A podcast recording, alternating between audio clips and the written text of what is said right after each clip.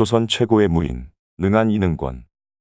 강화에서 의병부대를 규합하고 의병장이 되어 일본군과의 접전에서 수많은 점과를 올리다. 조선왕조 최고의 검객, 백동수의 마지막 계보를 잇는 인물은 단연코 강화 진위대 출신 의병장 이능권이다.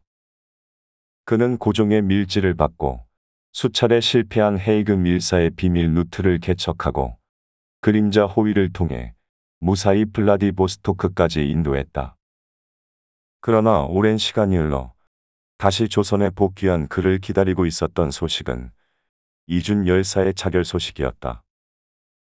이능권은 그때부터 1909년 순국할 때까지 일제와의 전투에서 한 번도 패한 적이 없는 전설을 남겼다.